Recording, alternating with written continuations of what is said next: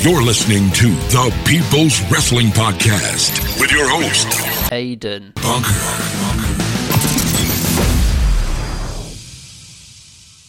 Yes, hello and welcome to this week's episode of the PWP. It's been a minute. Aren't you glad to have us back in your ear holes? Right, let's get into it. I'm here with Ali this week. Yes, you are. Ali, what's going on? Not a lot. Well, always a lot, but you know, I won't bore you with the facts. All right, fair enough. That's good because I want to make this abridged. Um, also joined over the phone by Matt. Wagwan. Walk one. Been up to much? All right, I'm still recovering from some tonsillitis. Yeah. Well, we have also been recovering from a little uh, a little excursion out in the in, in London last week. PWP on tour. PWP on tour. Met some fans. Um, we uh, Literally a one fan. we all popped down to London for uh, a friend of the show, James Delo, and his, his podcast Gorilla Position. We went down to uh, Shout out GP. went down to their live show. Met Becky Lynch and Seth Rollins. Just happened, Absolutely, just yeah. happened to be there. They were just there. They asked for a photo. We, we obliged. Cash. Yeah, one photo with each of us separately. That's what I Yeah, wanted. Yeah. specifically. Yeah. Um, but they were nice. They seemed to have a pretty decent night. yeah, they were lovely. They- Little Seth got a lot of attention. Yeah, they took all the banter from the crowd, and I was quite impressed with Seth in, in that regards. Yeah. I Kind think of.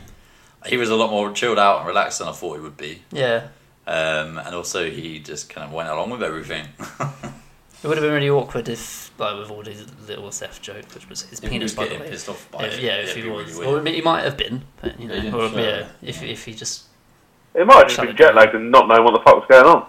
I think that was his general consensus for most of the night. Also, they did like a, a Mr. and Mrs. thing, didn't they? Which oh, kind of fell on its arse at points, but it was all right in the end.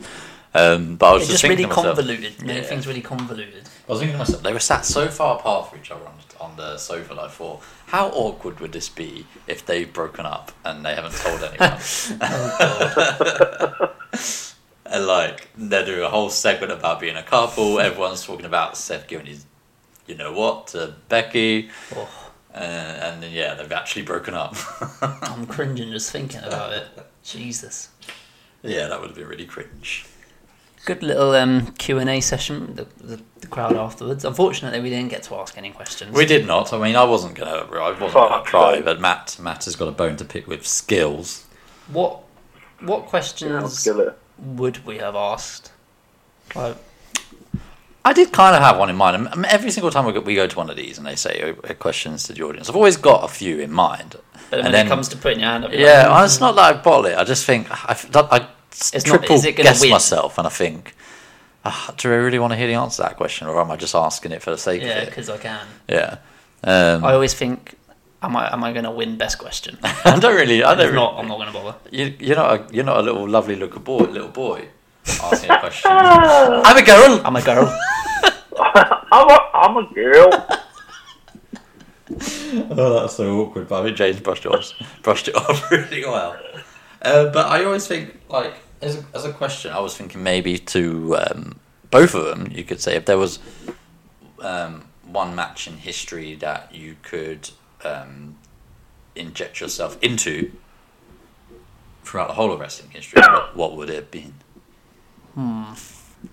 A bit like, you know, how Charlotte was injected into Becky and Ronda. I feel like that could that could easily end up with kind of like oh I don't know or like, yeah. Yeah. maybe like oh I already did that at WrestleMania or something like that right Yeah. so I feel like that could potentially have been a bit of a All right. What was your it, would have question? been a good, it could have been a good one but at the same time it would have been easy for them just to not answer it You can't not answer it. they kind of did in a couple Yeah, I guess so. um, my one it would have been something along the lines of I, I I was thinking of should I make a little bit of a joke at the start or should I just get to the question No jokes. because I was going to say something along the lines of like, I don't know if you heard from Michael Cole by the way, but I think you guys are a couple. Um, and my question was going to be if you two were uh, main event of WrestleMania in a mixed tag match, what couple doesn't have to be a wrestling couple or or WWE couple or wrestling couple? It could be any s- just celebrity couple. Would you have as your opponents?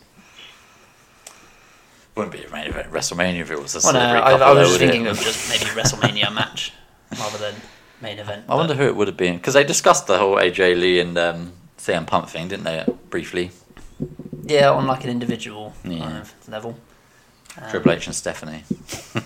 Pot and Bex, Fucking posh decks. Jamie and Rebecca Vardy. Anyway, so that would have been mine. And Matt, you had a question lined up, didn't you? But you got uh, you, you got turfed out for Kevin fucking Clifton. Kevin Friend Clifton. of the show kid. now, by the way. Well, is he? He's m- mine and Matt's mate. yeah, I've It's done a lot of Switch fucking Street, shit, did he? to be fair. Specifically, Matt. Well, he wasn't even in. He wasn't even in the final. Was he not? No. I thought he was. Got kicked out ages ago. That's why he was free on Wednesday then, wasn't yeah. Anyway, Matt. Yeah, mine was would have been um, who was the first person that texts you, non wrestler, after your uh, main event at WrestleMania. he? That was to Becky then, wasn't it? Well, it could have been to Seth as well. I guess so. He's done it, hasn't he? Um, Well, he hasn't really main evented WrestleMania. it doesn't get much more main eventy than the closing scene of WrestleMania. You spinning the title round, yeah, with fireworks going off. But he wasn't in the main event as such. He was literally in the last match of WrestleMania He injected himself into the uh, main event. Yeah. because Brock Lesnar and Roman Reigns, what then subsequently wasn't the main event. The triple. But it threat was is the main event. Going into There's it, a yeah. difference between last match and main event. And the only reason I didn't want to know wrestler wise, because obviously the wrestlers are backstage and they would just go straight up to him. Yeah. I'd be interested to see who like Mimam. or even just outside the company because it might have been say like an independent wrestler that you still wrestle with or something like that. It, I mean, if she had said The Rock, I would have fucking like gone bollocks. Yeah, probably. Yeah, probably would have just been parents or something along those lines. Well, th- most of the time you'd assume they'd be there as well. Yeah, that's true. Um, Yeah, but dad's really ill, isn't he? yeah, he's got some kind of cancer. I think. Yeah. I didn't know that. Yeah, I don't know what I can't remember what it, what it is. It's like throat or something. Yeah, I think it's throat cancer. Yeah. Oh, that's a shame. I did not know this. Um, so yeah, nice, um, nice way to bring the bring the mood. down. um, but speaking of Becky Lynch, it's going to be quite a Becky Lynch heavy show um, because we've got Oh, is another. it? we've got two kind of topics to get onto. One of them being the uh, pay per view that happened on Sunday that Becky Lynch main evented, TLC. Not going to go too much into detail on it and go match by match, but generally, what did we make of this show? So I'll go. I'll go. I, yeah, I mean, I felt like this was a really strong first half and a not so strong second half. Is Um, this the, A the- game of two halves. Is this the problem that we've been seeing with WWE pay per views for the course of 2019, where the the first half of the show is very good, and you think, oh, this would be a really good pay per view, and then it just dies out.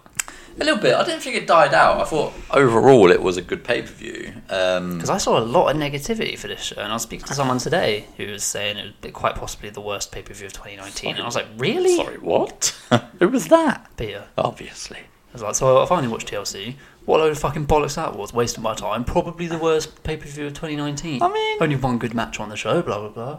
I mean, there haven't really been many bad pay per views in 2000. Yeah, so I think 2019's been a solid year. But a um, lot of just good wrestling matches. I wouldn't have said this was the worst, but then again, I can't really think of a bad one. Like Stomping Grounds was good, wasn't it? It was quite good, even though it had a shit name. Just count one of the Saudi ones. It's fine. Probably one of Saudi one shit. Although Crown Jewel was all right this time. Chandra was alright, but whatever it would have been called, pre- the one in April The- or whatever. World Cup? No. I think it, I think they're all just called Crown Jewel now. Yeah, it must be. Or Super Showdown. Oh, that's Australia, isn't it? I don't know. Um, but I mean, I thought it was a, a really good first half. So the Andrade versus um, Umberto Carrillo on the pre-show was really, really good. Um, Andrade, just massive. You know me, I don't watch the pre-shows. But it was a really good match. You should probably watch that one. I, I wouldn't You have should watched probably it. watch Walter versus uh, Tyler Yeah. Bate. Tyler Bailey, but you still haven't watched that.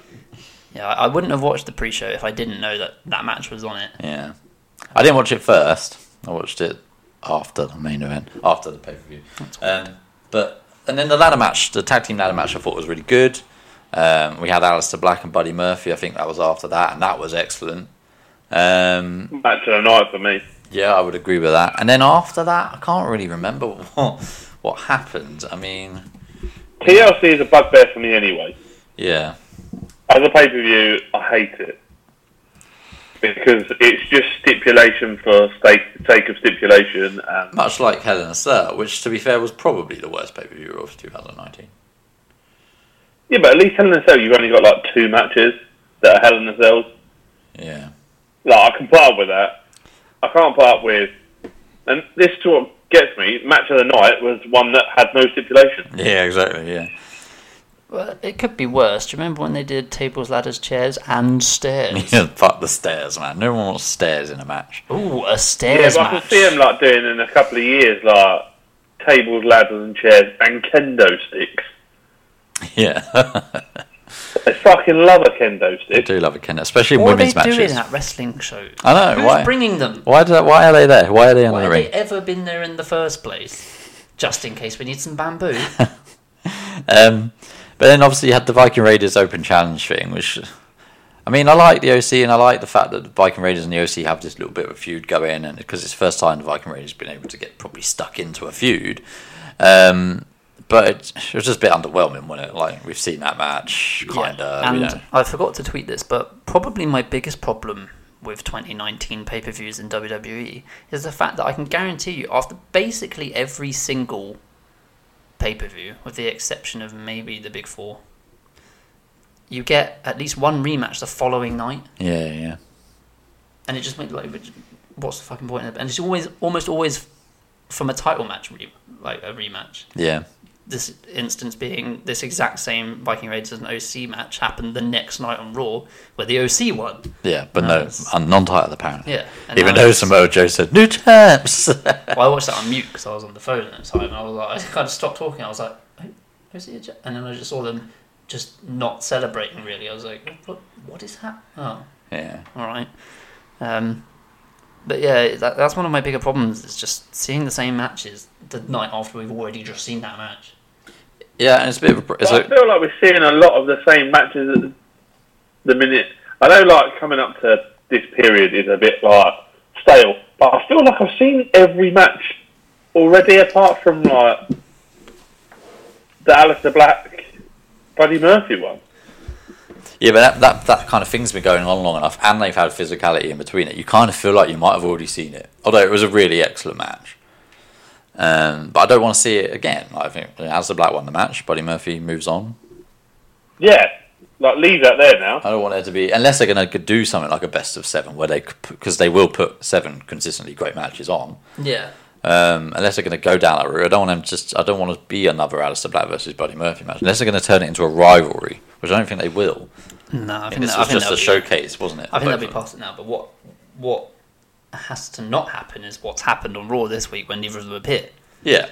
That can't be the case for the next three or four weeks because then you'll ever everyone will forget how good they are based off that match they've had, and then it will be like starting from scratch. So yeah, what I compare this to is, do you remember? And Matt, you probably remember a bit better. Um, Aidan, you might not so much. But in 1999, after the No Mercy pay per view, when Edge and Christian and the Hardys had that Terry Runnels Invitational match, ladder match, The tits. yeah, which was a um, really, really great match, like the first of its kind, really, a tag team ladder match for a start. But also, it was really physical. It was really high flying. It had loads of spots, and it was just brilliant.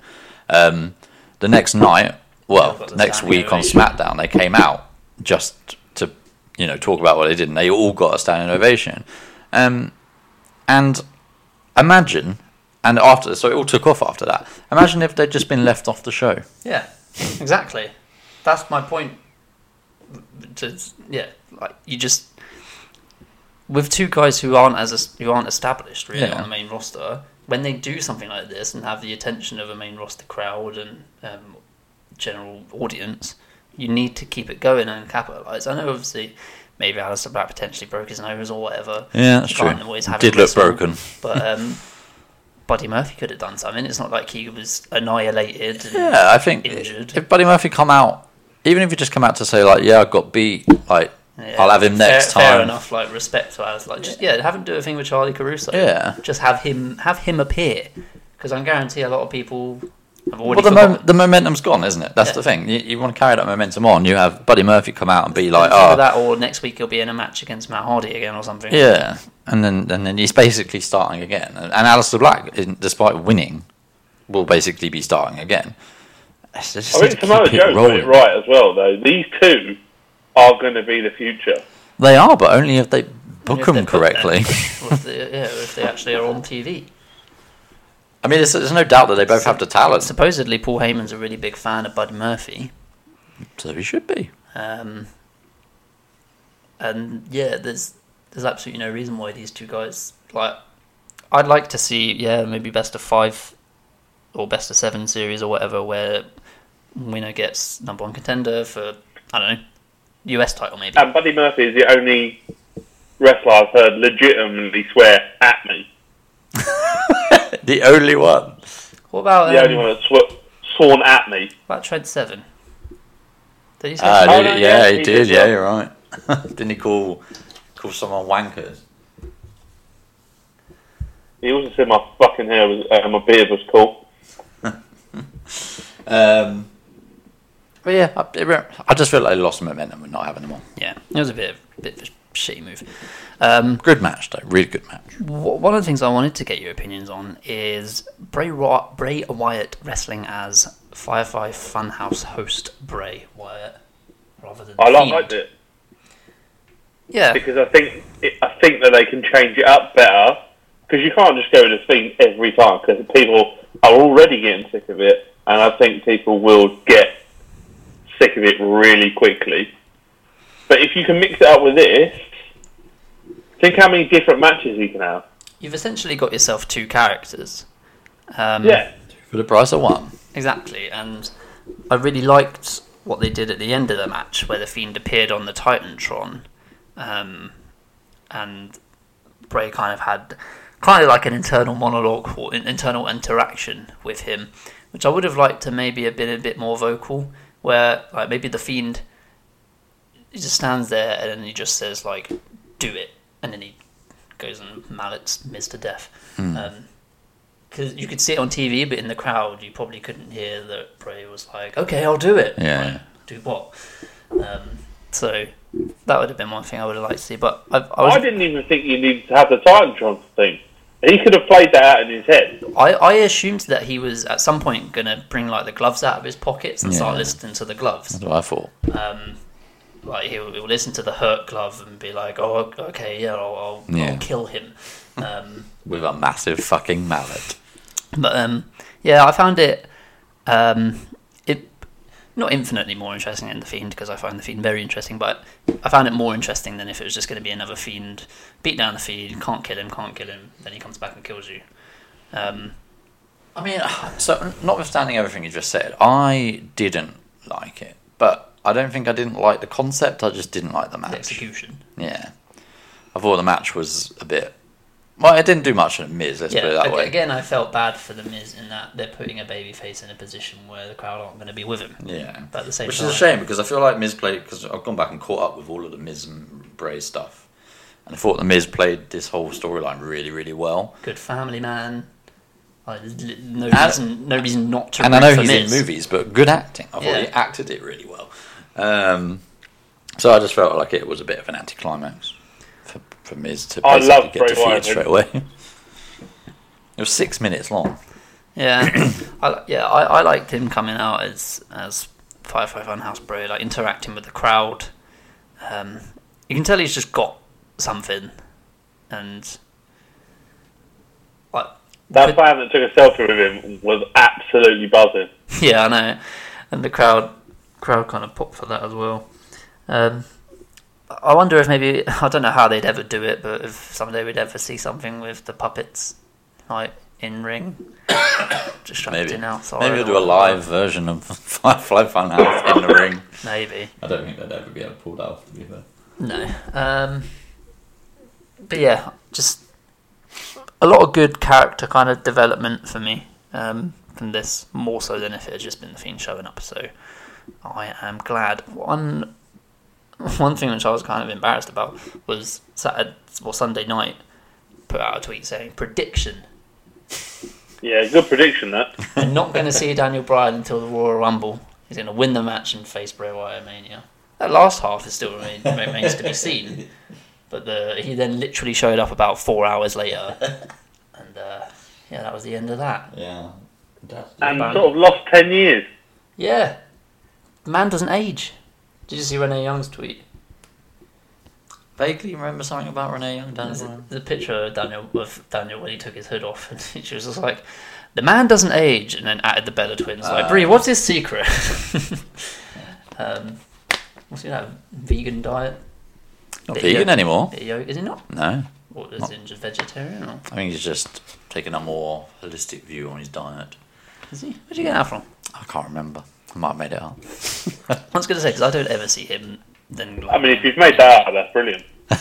start a Great- wrestling a rumor. great headline. Let's, uh, Daniel Bryan kills animals. send that on to uh, Yeah. Wrestling Observer.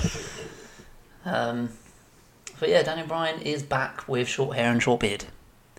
Remarkably, all his hair is in place. He's got no patches or anything from where Bray Wyatt ripped his hair out. One thing I, would, I did actually want to mention on the on the theme of Bray Wyatt and Daniel Bryan is the doll that he introduced on Friday Night SmackDown. I was right, by the way. He's not vegan anymore. Is he? Isn't he? He's developed a soy intolerance as a result of his veganism, so now he has to regrettably and begrudgingly include some meat or eggs into his diet. I feel like you could live with that. I mean, I don't really well, know what soy is or like But what it's soy is a called. replacement for dairy, isn't it? So if you can't have soy, then you'll have to have almond, maybe. But I'm sure you could still do it. But I- it's, Is I think almond it's just not vegan.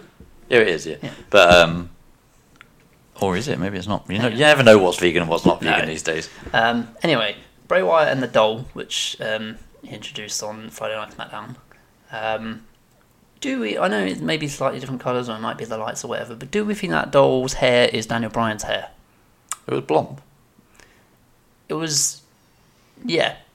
but Daniel Bryan's got fair hair, but yeah, people, Maybe. people saying it could potentially be like studio lights making it brighter. maybe. Yeah, it could be It like would, a it voodoo would, doll. it would make sense as the reason why he's ripped out.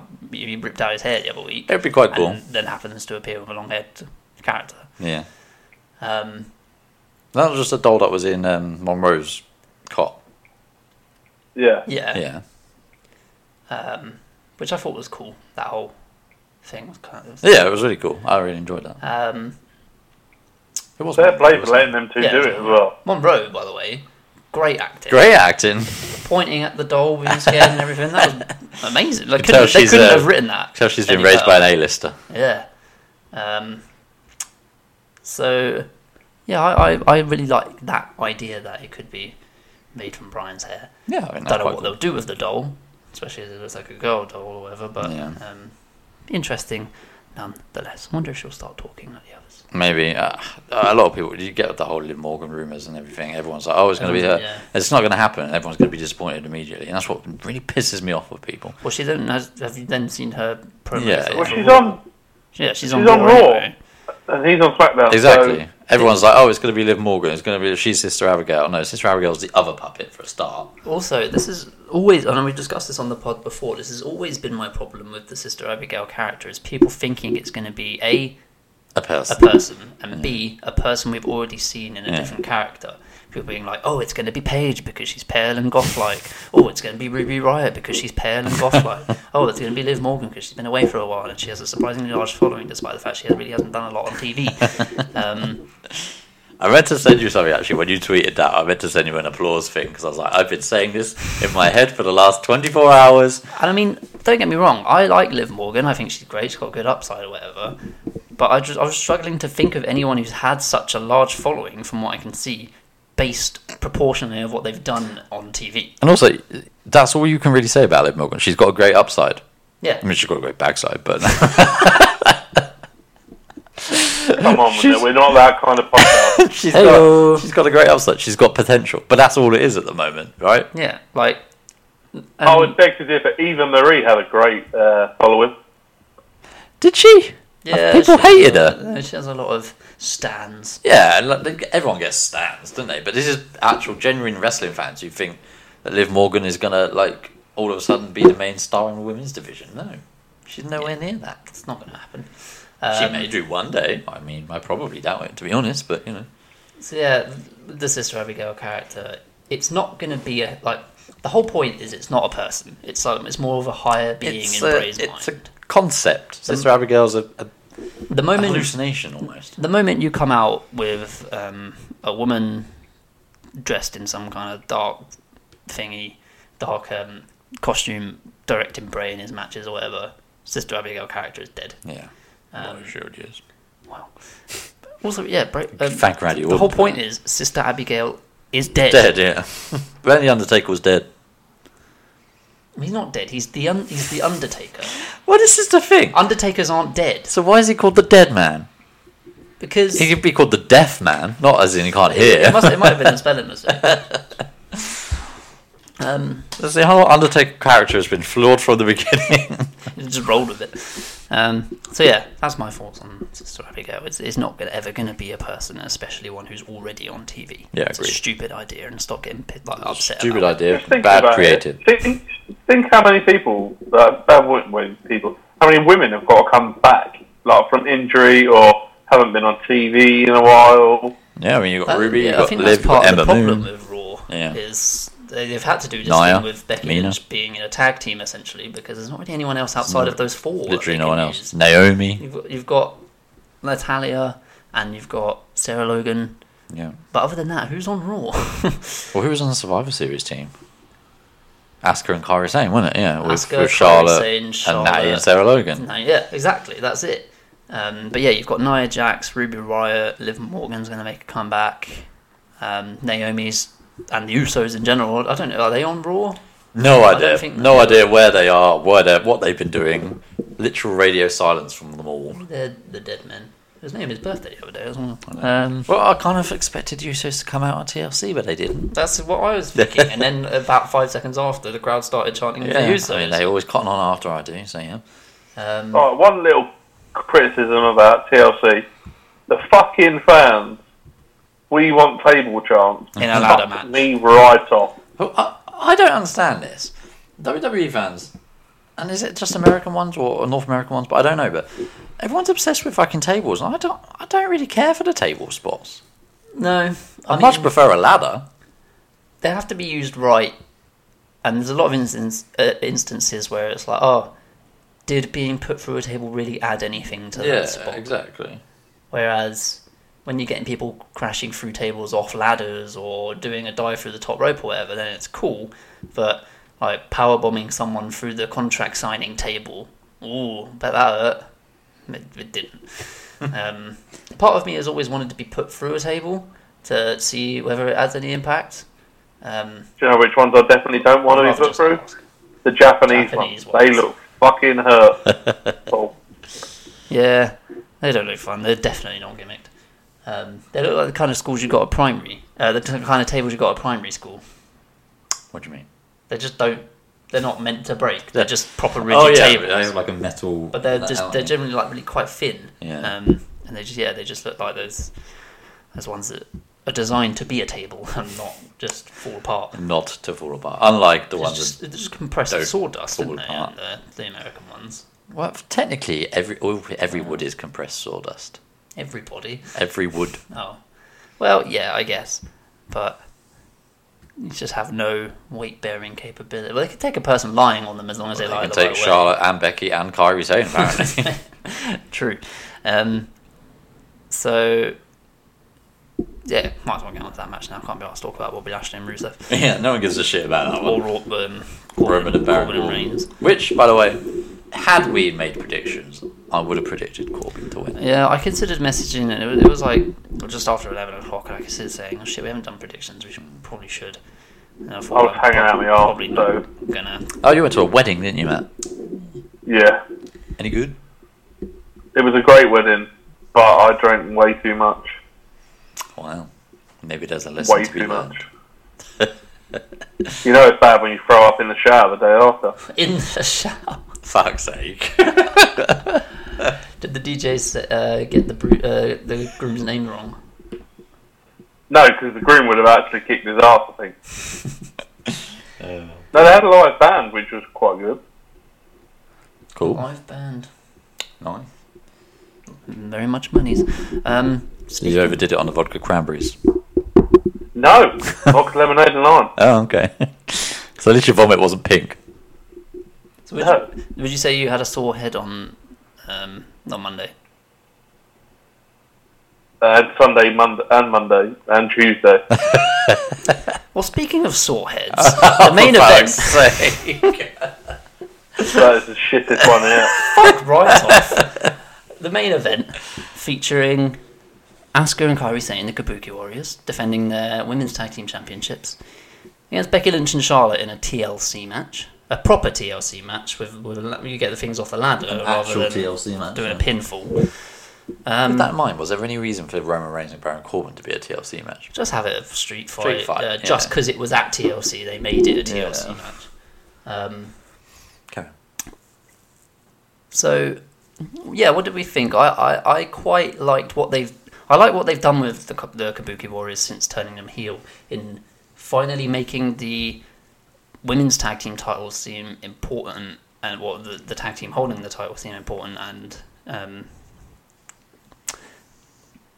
The rivalry around it as well seems like an important thing. yeah Do you know what this reminds me of? This kind of this rivalry at the moment, and I know it's not been that much of it because this is the first time they've. Well, it's not actually. They've had a tag team match before, haven't they? But um, it reminds me of the two man power trip that's almost. a little exactly bit. what I, was, I thought you were going to say Yeah, Triple H and Stone Cold, and then Benoit and Jericho as their rivals. Uh, it's Yeah. kind of the other way round a little bit because Asuka and Kairi Sane aren't the main players, as like you know, much like Triple H and Austin were, and Jericho and Benoit were the challengers. Where it seems a bit like a bit the other way round at the moment, but. Um, yeah, it's that's kind of what that's the vibe I get from this. It's just like four main stars competing for tag team championships. for the for the most part, I liked the way they set it up. Um, in that the Kabuki Warriors kept getting the better of them. Charlotte and Becky kind of resisted the urge to come together to fight them. They both couldn't get it done individually.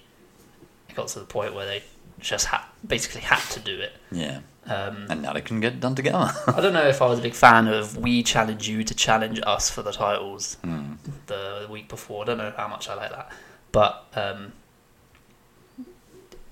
I th- yeah, it, it- the titles maybe are kind of secondary in the feud, um, and we still haven't seen the fact that the titles can be defended on both on any brand. yeah, they've definitely only been on Raw. Um, Uh, and NXT. yeah, that's true. They did have that one match. Um, yeah, that one match. but that's the thing. Like, how do you? Because the Kabuki Warriors are exclusive to Wars uh, to Raw, so should they lose the titles, they would just be on Raw. Yeah. How do you set up a feud with someone on SmackDown? just Do, turn do- up to would turn they up. just have to show up Yeah. because otherwise someone from SmackDown can have to invade Raw, yeah. um, and we've had enough of that. Um, so yeah, but in general, I thought the match was all right, a bit sloppy, but can't always be helped. You know that Kyrie saying apparently suffering a concussion relatively early in the match, which is a shame. Yeah, I, I, I was telling you guys before we came on air, I think um, I was watching the match thinking, okay, the parts of this are really, really sloppy, and it seems to all be involving Kairi Sane. I couldn't tell, like, I didn't immediately know that something was wrong with her. I just thought, oh, a few things have gone wrong. Maybe it's thrown her a bit. Um, but I think Yeah, there was just multiple times, like the, the table spot when she she went to do the elbow off the table, where Charlotte moved and Becky didn't, and then the table didn't break, and then, then even- Charlotte went for to do a spear, and Kyrie didn't take it properly, so she slapped the shit out of her on Yeah. the ground. And then she powerbombed her, and she wasn't like she just She she, was was- resisting. She sandbagged though. Yeah, um, so much so she like grabbed her by the shoulder while she was up. To be fair, imagine if you've had your bell rung, Yeah. getting spun to get into position into, into for a power bomb. yeah, Probably very disoriented. Um, But you can see she was looking around, like really, really concerned that Charlotte didn't have her f- far enough away from the uh, the guardrail, Hmm. because she would have just hit her neck, her, her neck on that as well if she if Charlotte. But I think she was just rattled at the time. I thought she was just rattled by a few errors, that, like a few yeah, they mistakes. just kind of but piled up. now I watch it back, and I think yeah, she is definitely fucked it. concussed. And there, there was even a moment, um, and it's got nothing to, nothing really to do with the head. And the move was executed fine, but it was she did it on the outside to Becky, where she did a kind of running like a backward snapmare Mm. thing that she does, kind of like um, natural selection, but from front to back. Yeah. And she did it to Becky on the outside, and it was fine. But she landed like directly on a ladder that was set up against the announce table. Yeah, I and it remember just that. made me think like, why? A, why would you have done that? I remember thinking at B, the time, you're going to need to move that ladder. You Yeah. need to move that ladder. and then she just landed like arse and legs Yeah. all over the ladder, and it was just like, hmm, that was odd. Um, but yeah, like I was like you, I didn't notice it initially, and I, I noticed the sloppiness. and Yeah. thought maybe it was just maybe an off night for Kyrie or whatever. and it wasn't that's what I until kinda thought. I saw people like, oh, Charlotte's so reckless or whatever, and then I saw that apparently she was concussed, and kind of then then thinking about it, it made made perfect sense. It made make perfect sense. No, I don't really. Hold, I don't really. I don't put any blame on Charlotte for what she did either. Um, to be honest, I mean, obviously, you could say she shouldn't have slapped her when she knew, like when Kyrie didn't take that spear, how you should have done or how she should have done. But at the same time, you can't really blame Charlotte for not knowing. I mean, I get that she's a professional wrestler and you, and you probably notice better than we do when other people are suffering.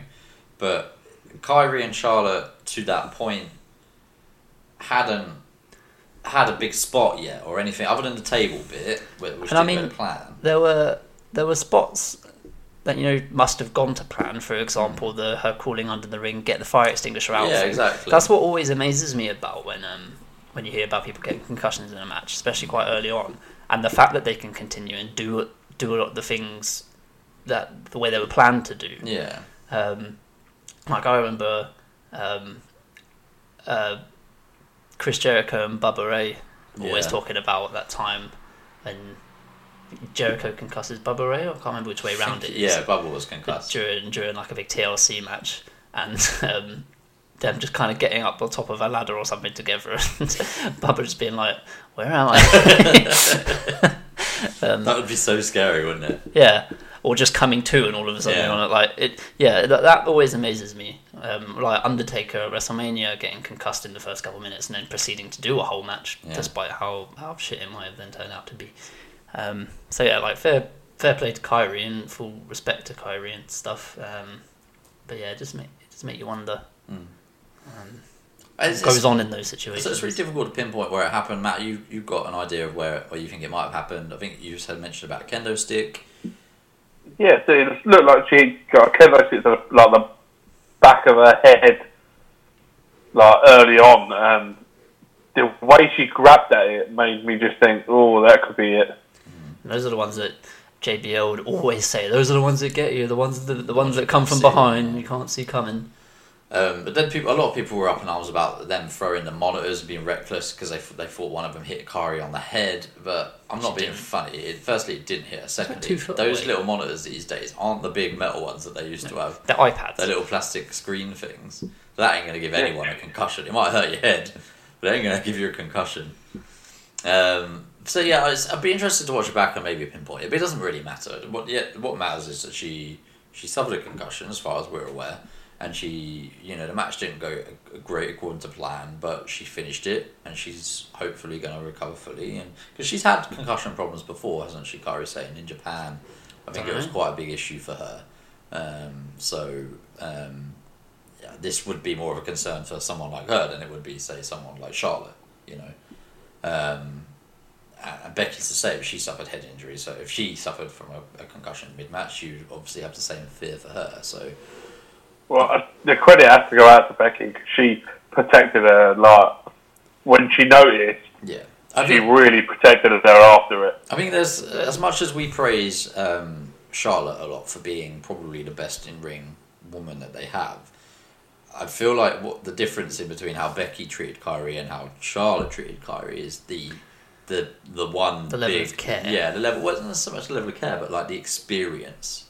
Just for Becky to be like, right, something's not right. I need to talk to her, figure out what's wrong, then speaks to Well, the, we- then speak to the referees. We don't know if uh, Charlotte's ever had a concussion, but you know that Becky's had, Yeah, so she knows exactly. what it's like. Yeah, Um, one of the things that um, one of the, a lot of the talk I saw online was um, Becky um, calling a lot of the match on the fly, like ba- like really taking well, she was quite loud. but really then that- taking control of the match. I think part of that was because Kyrie was out of it so much. Becky needed to talk loud. Yeah. Mm-hmm. to make sure she heard her. Like when they were on the outside, and she swung a chair at her head and deliberately swung it so high up that even if Kyrie didn't duck, she wouldn't have hit her. Uh, turns out Kyrie just about ducked. Hmm. Uh, just things like that. Like it's it didn't look great. None of it from you know halfway through onwards really looked very good. But you can't. but at the really same blame time, anyone. adds, I mean, it's- it's- adds kind of an element of realism yeah, that like it does like those matches are meant to be fights, they're meant to be sloppy. yeah. Um, if everything was perfect, it would look rehearsed or whatever. And the fact is, I can't see anyone going back and going, well, that was really shit. That was really shit. They should be Or Peter did. ashamed of themselves for putting that shit show on. Yeah, no, Like when you know, Despite the concussion, it wasn't a terrible match. It was still a good match. I felt like it went a bit long. It just it, and the ending was. I think it must have been improvised, but the ending was a bit anticlimactic. Although the table spot, and as much as I just said, I don't really care for table spots. Charlotte going for a table at the end, which to be fair looked like she landed on the Yeah, back of her head. and, and she immediately grabbed for her head and was like, "Ah, fuck." Yeah. One of the things I love with Charlotte selling is you can tell when things really hurt her because she always shouts she, out. She swears, yeah. Um, yeah, which she did also during that match because when I was watching it, it had been muted. Yeah. So, yeah, same for me. um, but yeah, no, as as much as the ending was a bit um, improvised, I think it was, it didn't take away from what was a, a really good effort at least, and and has done something to at least further a storyline. That has enhanced the Kabuki Warriors. Yeah. Um, And Kyrie gets a lot of respect from it. She's now getting a lot of fan attention. Because if, if, if you're being honest, between the two of them, Asuka is the main player in that team. Yeah. And now Kyrie's now, sort of, as much as it's probably from a negative situation, she's garnering a bit more of attention. she truly is a Kabuki Warrior. She is a number one or number two. Let's not do that. Let's not do a Jerry Lawler. Um, so Overall, I No. thought the show was quite good. I couldn't make a Jerry Lawler um, A eh? segue. segue. Um, so yeah, I thought the show was fine. Um, started better than it ended, um, Definitely. but def- definitely not a bad show or the worst of 2019. No, I'll give it a seven, six and a half, six and three quarters. Yeah, I'd be rough. I'd be around the same. Hmm. Out of ten. right? yeah. yeah. Um, right. Well, that brings us to the end of our TLC chat. But we've done a lot of Becky Lynch talk, um, and a lot of talk has been um, said around Becky Lynch. I've seen on, on on Twitter in the last couple of days surrounding Becky Lynch's in ring abilities. Now, we we had a discussion a few weeks ago about the four horsewomen and kind of ranked them on various aspects. One of them being in ring ability, and Becky was generally third, third, third or fourth on the list, generally behind Charlotte and Sasha as the main two. Um, Definitely not for me. Not for except that. for Matt, she was second on Matt's, I think. Um, but what I've seen is a lot of people critiquing her limited moveset and how her only high sport is a leg drop, which she sometimes doesn't even do properly or whatever. Because yeah, I've noticed sometimes that when she goes to does it, she keeps a hold of the top rope, Hmm. which really just takes away any sort of impact or whatever. Um, so yeah, a lot, a lot of critis- criticism around her uh, in-ring style, and I saw someone's response to it, which kind of made me think: was that it's something that WWE do with their main event superstars is they let them get to as- the top level, then they limit them what they can do in the ring, in um, in a ways to protect them and prevent injuries and stuff like that, which makes sense when you think about it. Um, but what I wanted to discuss with you guys is do we agree that that's something that they do do? um, Doo doo. and if so, can you think of any other instances where that may have been the case? Um, do I think it's something they do? I think probably not consciously. Or is it something that maybe the wrestlers do? That's what I'm thinking. in Maybe attempts it's that they don't injure themselves. maybe it's in their subconscious. They're thinking, "I can't get injured. This, I've got Mania everything's coming great up, for me. right. I don't have to do anything." Like this this is the thing. Generally, when you're at the top of the company, you're a champion, right? So the the emphasis is on the challengers to show more. Step up. to step up to your level at that point. And what I think is happening with Becky is that she is getting involved in stories and and getting and having matches, generally pretty good matches, but not really showcasing her skills because she's trying to elevate others. Yeah, and she's had the responsibility, like like we've seen this year with Lacey Evans, Yeah. of being the one to to guide. We don't know how much of it's necessarily true, but being the one to guide the younger, less experienced superstar um, through a main event style match. Yeah, and you know she did a decentish job of it.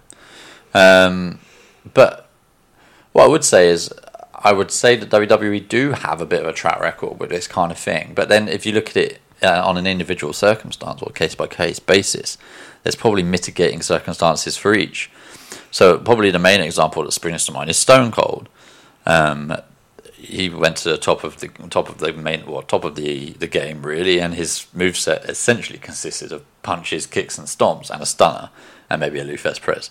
Um, but then the reasons for that were that his moveset was limited by his health. Well, yeah, his body. Um, so yeah, you could you could argue that probably What? wasn't. Another example, just sorry to cut you off, is Mick Foley. So he went through a shit ton of hardcore matches as mankind um, to get to a title scene, basically.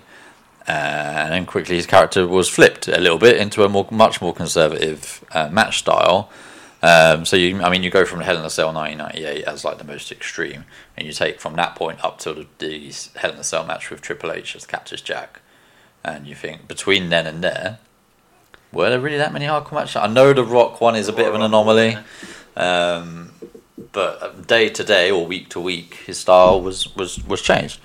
Um, Triple They- H, They essentially banned the not banned, but they just didn't use the Cactus Jack character till for about a year and a half. Yeah, Triple H is a, is a, is a slightly different uh, analogy where he changed his again his style changed as much as his physique changed as well from you know very much a a bit more of a technical slo- like technical wrestler to essentially a brawler who has uh, really only ever had uh, street fights for about three years or two years. Um, Well, one of the points, one of the points I wanted to make is, what do we think is more likely? Is it a WWE lets people get to the top and then limits their move sets? B, do the superstars limit their own move sets once they get to the top? Or C, do WWE just tend to favour people with less risky skill sets? I think it's to to not be really sh- annoying with this answer. It's a combination of all of those things. I think. I think yes, WWE don't want their stars to get injured by performing risky moves. Yes, the stars themselves don't want to get injured by performing risky moves when they've got so much to lose. Just look at Finn Balor, for instance, um, and and see the, they do favour a certain. They don't see the the ricochets of this world, the Humberto Carrillos of this world, as the main event players. And to be honest, I kind of agree with it. Because when you think of, from a moveset perspective, who they have let get to the top, um, AJ Styles, yeah, guys like AJ, Seth Oh Jeff Rollins. Hardy, Seth Rollins. But at the same time, I think this could also be ap- applied to Seth Rollins. Yeah, I would The agree with matches that he was having in 2013, 14, and the early part of 15, very different to them what he started having when he was champ or as soon as he's kind of become top face of Yeah. the company. He Do you still not feel does like- a lot of the same stuff, but also then feels it is relatively watered down because he doesn't need to grab the attention that he didn't used to have. Yeah. I mean, having said that, though, I think there is something to be said for, you know, when you have, in, in real life, in a sport, if you have success, you stick with what's given you success, right?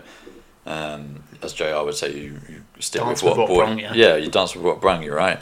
Um, what brought you to the dance. So, in Seth Rollins' situation, you know, his his set of moves, his style of wrestling, garnered him much more success in the last couple of years than it did before. And I know it's predetermined, shock.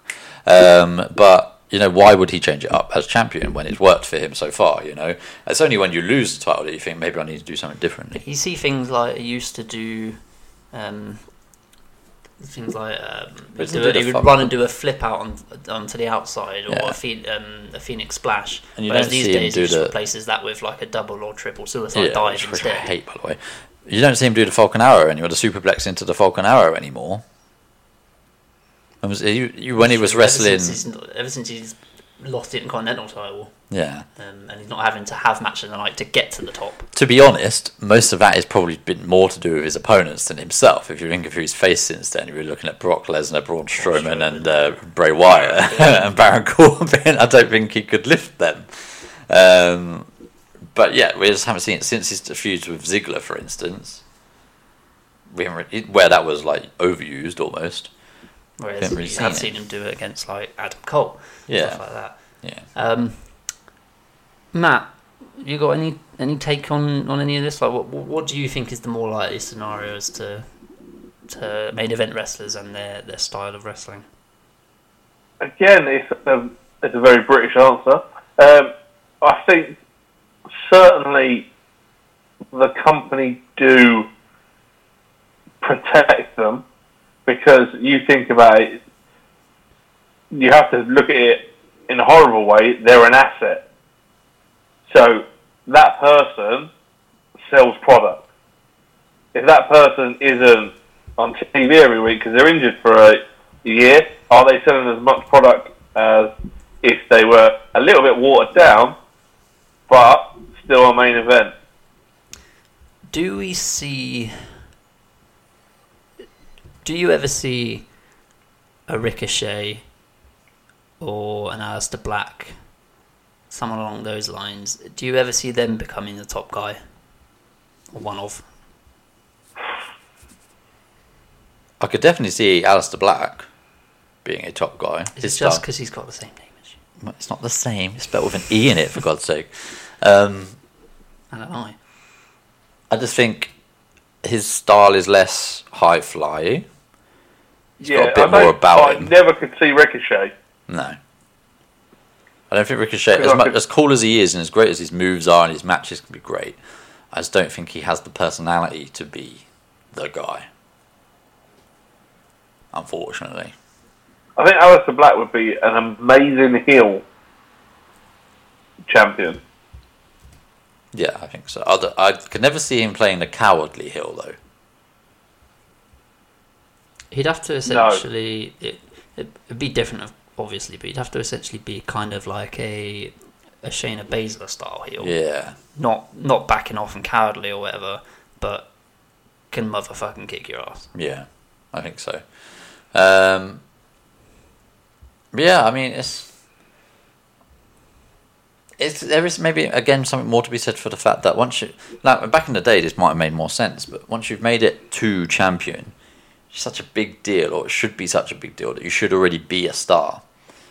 So again, it's all the onus is on everybody else who's trying to, ma- you know, to become a big star to showcase their skills, and I think that's what that's what Becky's been doing. Yeah, I think she's been letting other people take some of her shine, to use some of her, you know, hype in order to get over themselves. Um, it has, it's worked with some, it hasn't worked with others, but um, I think you could probably argue that's what Seth was doing too. Although if you you look at his opponents, I don't think they really needed help. You could probably put Baron Corbin in that bracket. I think. does does NXT do it differently? Yes.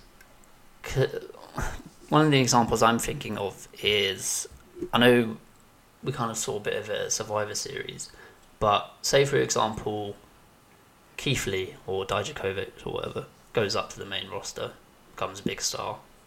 Are they going to wrestle the same way, have the same matches they're having now? No. Definitely not. 'Cause Another. That, that's always been a criticism of NXT guys who gets called up. Yeah. Not only that they get mistreated or whatever, but They just get the- restricted. the, what they do in the ring changes yeah. that was always a big worry of Ricochet. For the most Oh, part, I I've think been that's fine. more to do with they're wrestling every night, so we don't see every match that they have. There, that's a very good point. I mean, They wrestle so much more often on the main roster. If I say main roster, we're not allowed to call it that anymore. well, on Raw and SmackDown, on their rosters, they wrestle They're doing every house day. shows. Yeah, that's a good point. Um, and that's what that's the same similar thing with AEW, which they were, made a con- conscious effort to avoid Yeah, um, house shows in order to give their superstars a break. essentially, yeah. I mean, um, going back to the NXT thing, though, if you consider what happened on the night before Survivor Series, at the very ending of War Games, with Adam Cole and Tommaso Ciampa, Adam Cole, the NXT champion, the biggest star on NXT, maybe, going through a table from that height, like, that's not happening to Seth Rollins. Yeah, and that I, I saw something earlier, um, which was um, as good as NXT is, it, it's not without its flaws, and um, it, it's not that it can't be criticised. And one of the criticisms was the matches are getting too dangerous. Hmm. They highlighted um, kind of throwaway match, throwaway ladder matches of three days before um, War Games. before War Games. So yeah, with my, where Mia Yim and Mia Mia Yim gets her face smashed and then lands through on a Yeah. ladder. Um, same thing with then your your champion being in a ladder match a few days before the show, Yeah. and does that then devalue the ladder match? Does that then, you know, are they becoming too dangerous? Hmm. Um, it was kind it was an interesting thought, but I think as long as the superstars are capable and willing, obviously, then I don't have a problem with it. Like, I've, Tommaso Ciampa recently was in an interview and he was talking about like he knows that his his time is limited now. He knows that his bump card is um, running out a lot quicker than it was before or for others, um, which is why he said that if he ever gets in a position where he's called to Raw or SmackDown, he'll retire because what would he rather do? Um, because he was saying that he could have four years in NXT um, and essentially wrestle the same amount of matches as he would in six months Yeah. in main roster. Um, so he said, yeah, if he ever gets called up, he'll just retire and then become a producer or something. 'Cause it's not worth a bit of a six month run and maybe more damage into your health than actually doing substantial stuff for a long period of time of NXT where he's wrestling 30 to 50 times a year. Yeah.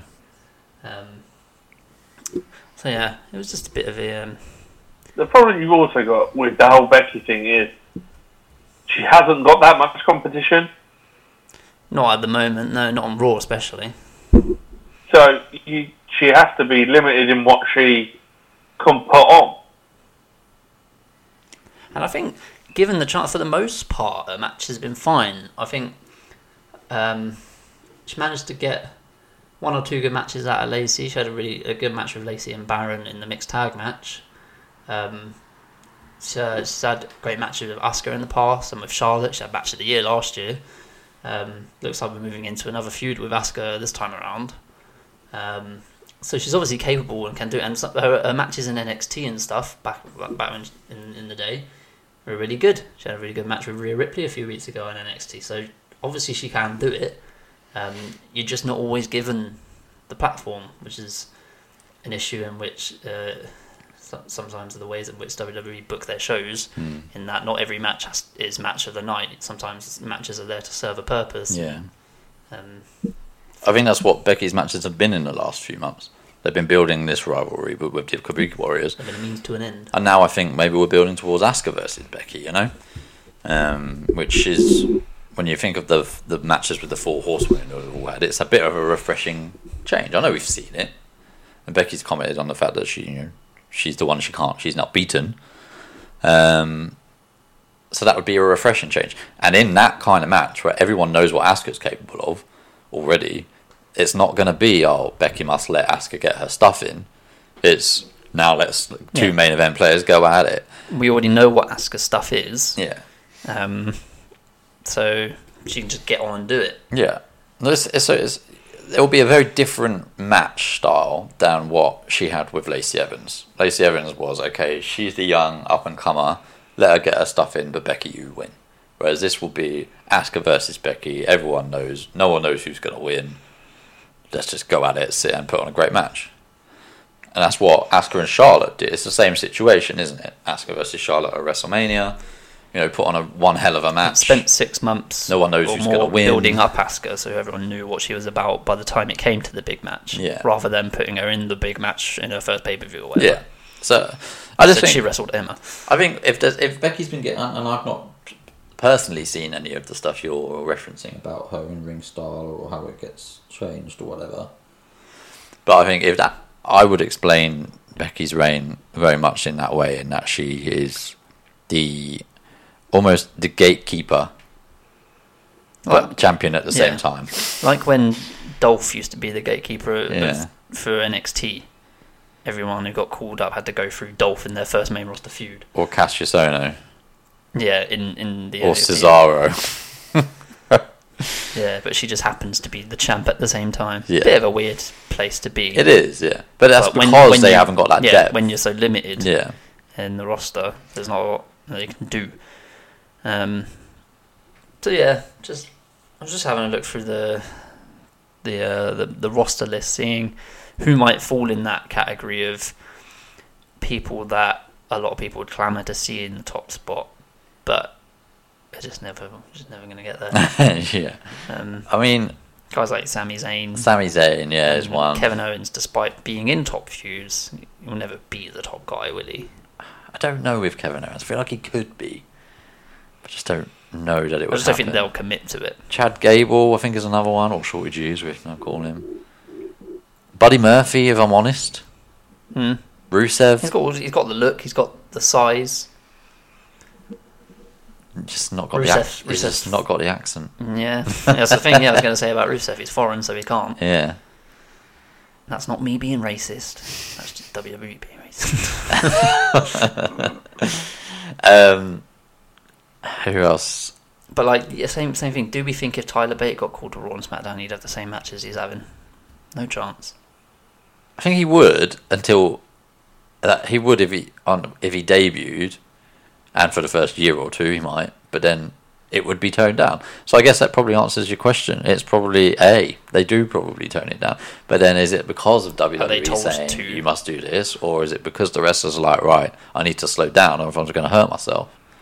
Because it's it's a similar kind of thing where you see people wrestle a certain style on the indies to get responses and to get attention and stuff like that.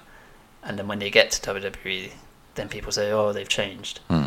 Um, is it a similar thing in that they're doing it purposely because now they've got to where they've got or where they wanted to, they can take it a bit easier. Yeah, Um, so yeah, it'd be, it'd be interesting to see who the next few kind of breakthrough stars would be to the top positions who haven't already been there and returned. Like Yeah. like Kevin Owens was Universal Champion Yeah. for six months or so.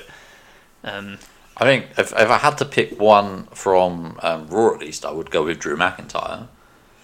But then there aren't really any signs of that at the moment. No, it's weird. They've always positioned since his his return. They've always positioned him in a kind of. At some point, he will be in a feud against either Brock Lesnar Hmm. or Seth Rollins or whoever. I mean, he's just waiting for the right opponent. And then, but that's that's exactly. I remember saying after Mania that Drew McIntyre's got to be Seth's first opponent Yeah. after Mania. But he wasn't. But he, he was injured when he. Was he? No, no, he came Not back for immediately Mania. He came after. back for Mania. didn't Yeah. he? Well, he had the match against Roman. Yeah. Um, Um, so but like Drew versus Brock, exactly, I'd be all over that. one of the few guys who could legitimately beat Brock. Yeah. Um, Then would Brock want to go in a match with Drew McIntyre? Probably not. I don't know. Yeah, I. Who who are our predictions then for kind of like let's have. Let's have one or two. One male and one female who we think within the next year or two will at some point not only dabble in the main event scene but be a proper mainstay It's really tough with WWE. because they do 'cause- tend to go back to the same people, don't they? Yeah, they do. I mean, you could argue maybe Braun Strowman might eventually get there. I don't know if I'd class him there already. Well, already, but, yeah, No, maybe. he's been there in He's the been- past. He's never won the title. No, but I think the they see him in the company as A main event big fighter. star. Yeah, I guess so. like, Very marketable and all that. to be honest, I think um, losing to Tyson Fury um, at Crown Jewel might actually be his sort of okay, you, we owe you one now moment. You know, Well, they- like we've well, they made you fuck- lose to a celebrity, They so fucked him with Brock as well. now you're gonna now you've got your big moment coming up soon. We'll give you one back soon. Um, but I mean, if I if I could go with two, one and one would be Drew McIntyre, the other would be Alistair Black. I think. I get a lot. I, I kind of draw a lot of similarities with Alistair Black wi- with Finn Balor, in that they uh, similarities and also differences. So similarity being that they, I feel like they're big enough stars to be pushed to the main event straight away, but this time rather than doing what they did with Finn, they're holding off on it a bit and putting him through some rivalries to build some intrigue a little bit. And I think so. I'd go Alistair Black and Drew McIntyre to be honest. Well, the question was one man and one woman. I know. uh, and women wise, it's so much more difficult. I think um, It's like slim picking. it is slim pickings. You're right. I mean, you've got Becky, Charlotte, Bailey, Sasha, and then on NXT you've got Shayna and Rhea. EO. and probably Yo, Yo, yeah. Um, And I mean, Shane is already there. Rhea's now in the main event feud. So if I was going to pick one, I'd go with Io, you know?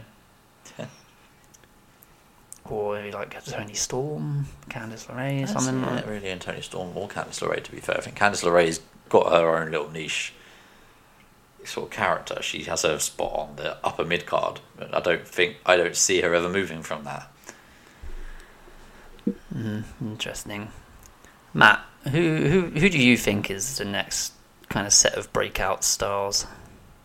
So, I think it's going to be a massive year for Kevin Owens. I think that he's just going to. Obviously, I obviously think he's going to win the Rumble. So then after that, I just think they're going to skyrocket with him.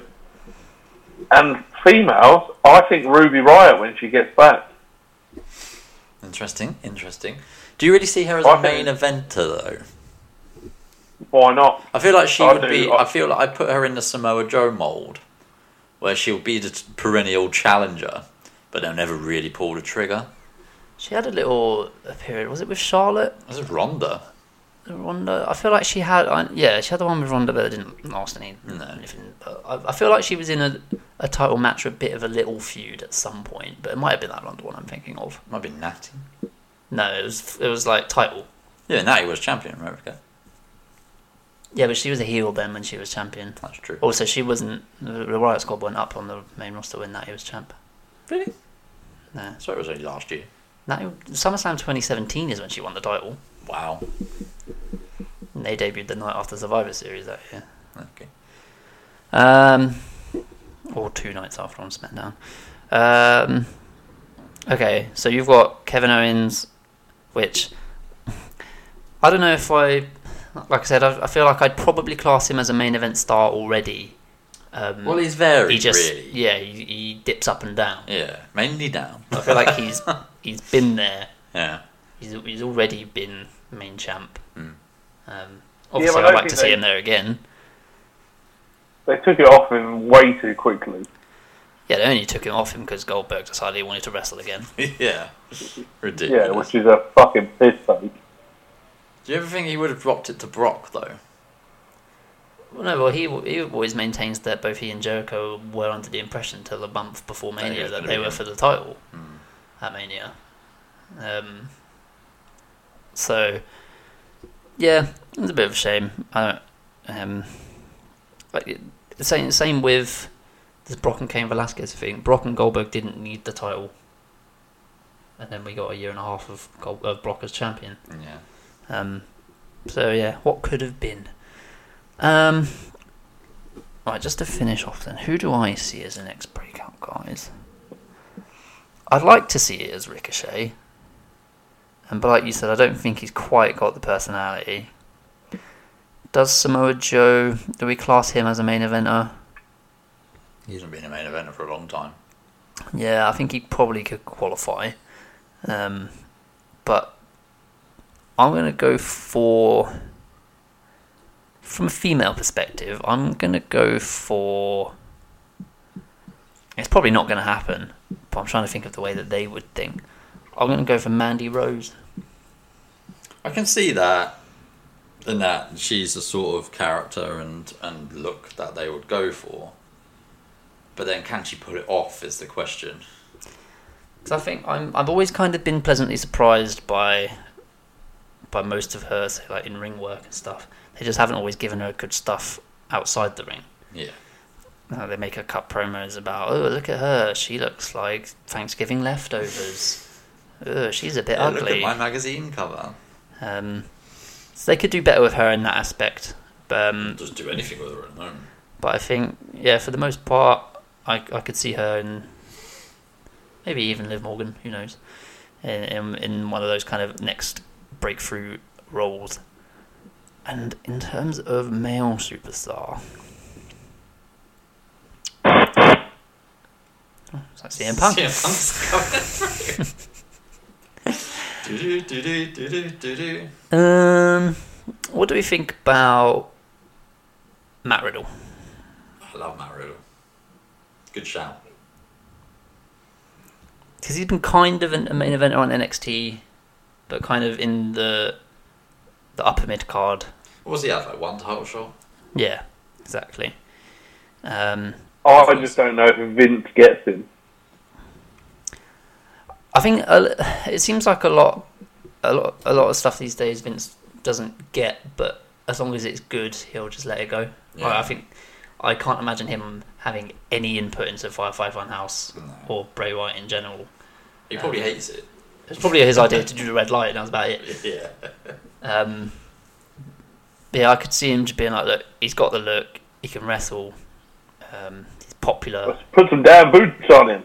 People can say, bro. Oh yeah, I could I could bro. easily see within six weeks of him coming to Raw or SmackDown, him start wearing boots. I heard a story about Matt Riddle actually. I saw a video clip of him that's describing why he wears no boots Hmm. in wrestling. And it's because one of the stories, uh, anyway, is that when he first started trying out, he asked someone how much wrestling boots were so he could go buy them. And they said they were $500. so he was just like, okay, I'll wrestle. Not gonna do barefoot that then. That's what it is. Which I just really like the sound of. It just makes it sound really relatable. but at the same time, I just can't imagine wrestling in with nothing on your Yeah, feet. I know. I'd be terrified. Yeah, say without knee pads and elbow pads, I'd be fucked.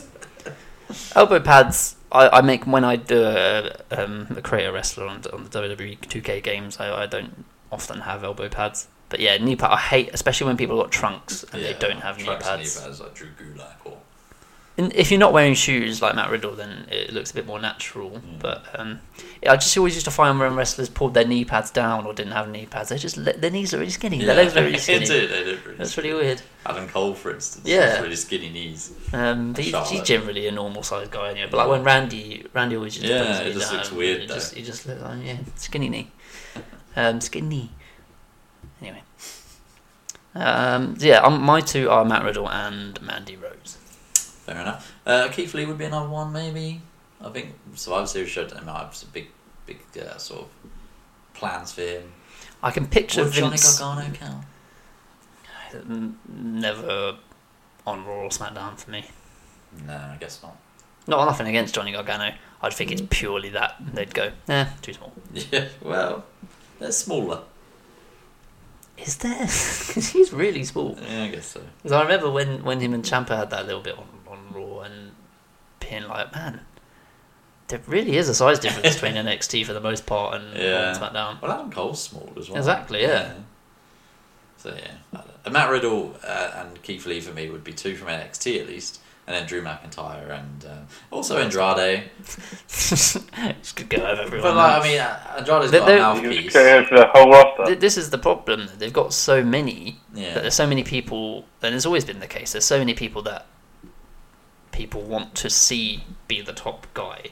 You're never going to be able to please everyone. Hmm. Yeah, People have been clamoring for years for Ziggler and for Cesaro to get to the top, well that ain't happening. and that those ships have sailed. Yeah, As much as I like Cesaro mainly, um, and I would like it to happen, it's not going to happen not gonna happen. Hmm.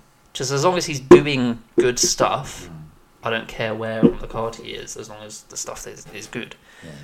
So, do you think they have too much talent for their own good? There's a lot of underutilized talent. Because that's all you ever hear of these days. They, There's they also- need to use so and so better. There's also this is the problem.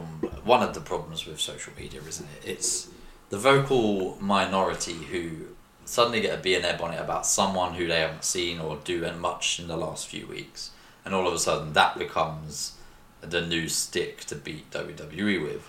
Well, that's what Becky and Seth touched on last Hmm. week on, on the live show. Is um, I think Seth mainly was that sometimes we get so bogged down with the vocal minority that we forget there's a shit ton of people out there who actually do support us and stuff Yeah. like that. Yeah. So it's similar in that you get a small pocket of people saying that um, Liv Morgan should be the next Raw Women's Champion or whatever, Yeah.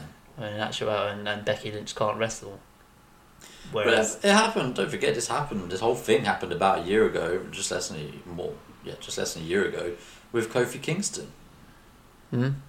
That was literally nobody really cared about Kofi in the main event scene. They loved his stuff with New Day. They wanted that to continue forever, and then you know one an, an entry into Elimination Chamber, wasn't it? Uh, Not even But it was the through merit, gaunt- it was the gauntlet match before chamber, Yeah. elimination chamber. because Ali got injured, Hmm. um, and all of a sudden he puts on one great match, and everyone's like, "Yeah, Kofi's underutilized. He needs to be pushed to the to the moon." And I'm not saying there's anything wrong with that, but that is the social media impact now. That's not fans in the arena, like clamoring for someone for months and months on end, and then finally getting the payoff. That's one good match. Oh yeah, this guy's really good. They haven't put him as they haven't made him champion yet. They should do that. Well, I think in Kofi with Kofi's example, I'd seen for a long time a lot of people were saying he should be champion. It's a shame I've he'd never been champion. Oh, never seen that. Um, and in in that instance, the social media f- like uh, support, I guess, then translated itself into the live crowds. Like Yeah. at Elimination Chamber, for example, crowd were Kofi crazy. But that's what what I mean.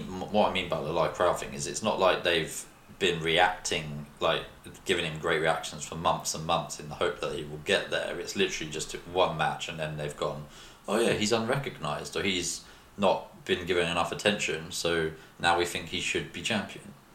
It's not like they've built him up in such a way that he should now be naturally fit into a feud with the champion.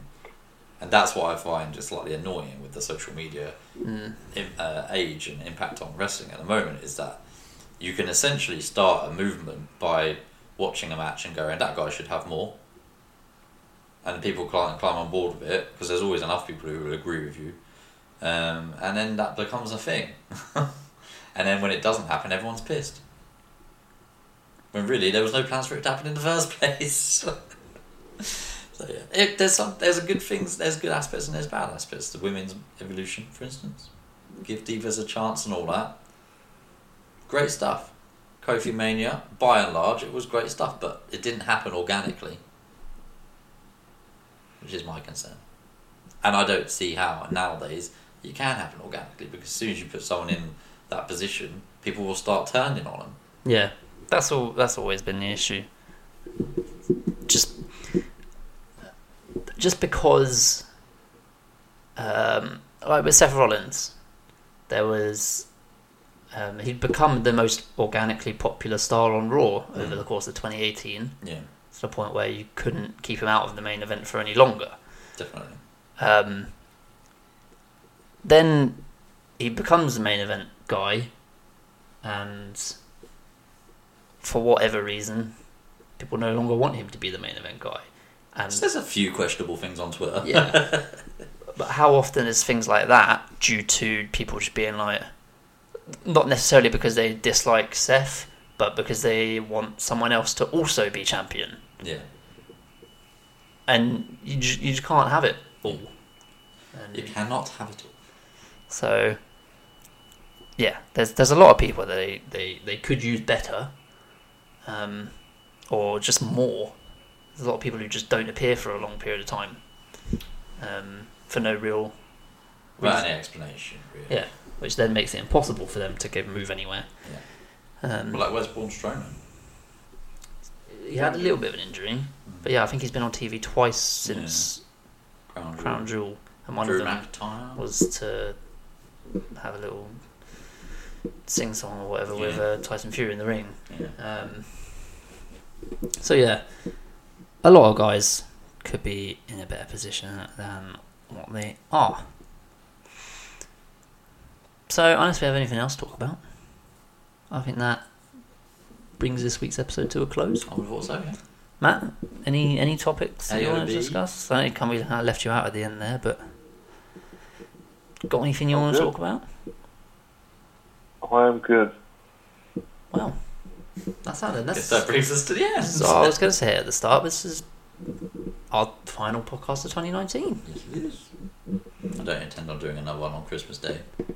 No, although we will be together at some point. Well, Matt Yeah. won't be. No, hmm, I was looking at you, which was make good audio. Um, but yeah, probably won't be doing one on Christmas Day. And then after that, it's a new, whole new decade. Or is it? Oh, Oh, God. it's a fucking new decade, all right. Um, so, what do we think of our 2019? not WWE, but our to our Oh, personally, 2019. well, we went to WrestleMania. Yeah, which I forget sometimes. You didn't Like, forget, did you? The the childhood dream came true with Yes, it did. Uh, not for Matt, he'd been there already. Um, Steve. uh, yeah, we went to WrestleMania. Uh, We met a lot of superstars this year. we met a lot of superstars this year, From, mainly at Mm, from one someone, place. from stood me around a lot. personally, who'd only ever met Bailey, Finn Balor, Pete Dunne. I don't think I'd ever met anyone else. You met Tatanka, um, but yeah, I don't think I'd ever met anyone else. yeah. So now you've Um, like Oh, Will Osprey. now you've like quadrupled that. Well, More than- infinitely, yeah, yeah. more than that. I've- Not infinitely. times by ten, if not more. Um, so yeah, we met a lot of people this year. Yeah, met a lot of wrestlers. Um, yeah, just generally, it's been a, it's been a. Aside from WrestleMania, I think it's been an all right year. WrestleMania was great. I mean, NXT was probably the highlight of that weekend, but I think Matt would say Yeah. SmackDown. De- Matt definitely enjoyed SmackDown the most. Um, I just think it's. Do you know what? I probably would have enjoyed it as a standout show. Yeah, probably. Fuck. But you just had no Fuck. energy left. No. I wasted all my energy We'll in wrestle one down. night. on the first the first wrestling show that we watched. We did watch a lot of wrestling that weekend, didn't we? That is true, yes. Even on the days when there was no wrestling on, event on, we watched things at Access. Access, yeah. but yeah. Uh, I mean, 2019 for me has been a um, successful year on the pitch. No, um, it's just been a, a decent year. I think we haven't necessarily expanded our following or our, our kind of social media following, but I feel like we've garnered more interactions, Yeah, um, we get more consistent, votes on our poll. yeah, more votes, having the same people kind of coming back um, on, on responses on things. Some good, some bad. Some And uh, we're being recognised at things now. been recognised by other, maybe slightly larger podcasters. Um, Slightly large. maybe.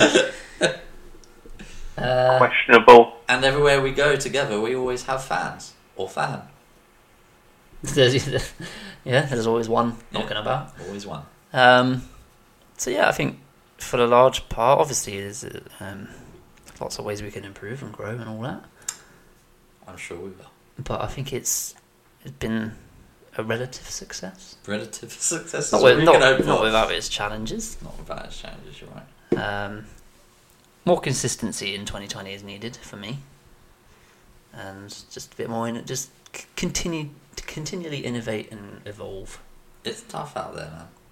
It's tough, but I'm sure collectively as a team we'll be able to work together to achieve the result that the fans are after. Okay. We go again. Yeah, we just need to build our confidence up, um, and um, need to instill that in the players. I mean, at this point, you were talking a lot of shit. I'll take that feedback, and, um, I'll take that on board. Thank you very much. and I'll shove it straight up your candy ass. We. Uh, I mean, I'd love to see you try. speaking of, I would candy, not. Christmas next week. Hey. Hope you all, as listeners, hope Matt. you all have a good one. Matt's a big Christmas fan, aren't you? I'd love Christmas. Matt bloody loves Christmas. Um, So I much like. so Yeah, that he was Christmas. born two days after. That's, Yes, it he has does. no control over that. He was due back. In, he was due in February, but he just couldn't wait to come out. But he loved Christmas. Uh, That's not true, by the way. I assume. I don't know. When, when were you? due? not It's due on the important. 17th of December. Ah, so you missed. You were late. he wanted. He, yeah, he didn't You've want to had come one out less for Christmas, than you could have done. Yeah, that's true. Yeah. Um, anyway, I think that we should wrap Are we- this one up. Are we still recording? Um, right. So yeah, hope you all have a good Well, you Christmas. gotta get it- you got to get it all in. That's what That's she, what she said. Yes, I know. Happy Valentine's Day. um, which is coming up in a few months. So I hope hope everyone's ready. Um, so yeah, hope Nobody's you- ready for Valentine's Day. I am, in a way. oh, you've got something booked, haven't you? Yeah. Um, right, yeah, third time. I hope you all have a good Christmas and a happy new year and all that stuff. Hope you have a prosperous 2020, but I'm sure we'll speak to you in the meantime. Um, You can follow us on Twitter while we're while we won't be putting out podcasting content. You can follow us on Twitter at the underscore PWP and on Instagram at the underscore PWP. We haven't done it in a while, but we might as well plug our individuals. Ali, where can they find you? I really, At I Ali- really can't remember. At Ali Bunker There you 88. go. Matt, At the Bear and Bumby. it was the Matt. Matt remembered Remember it is this time. It's Yeah. already popped up. And I'm at Aiden Bunker. Spell it right. If you if you really will find me, you'll you'll be able to guess it. Um, but yeah, thanks for listening. See you next year. See you next year.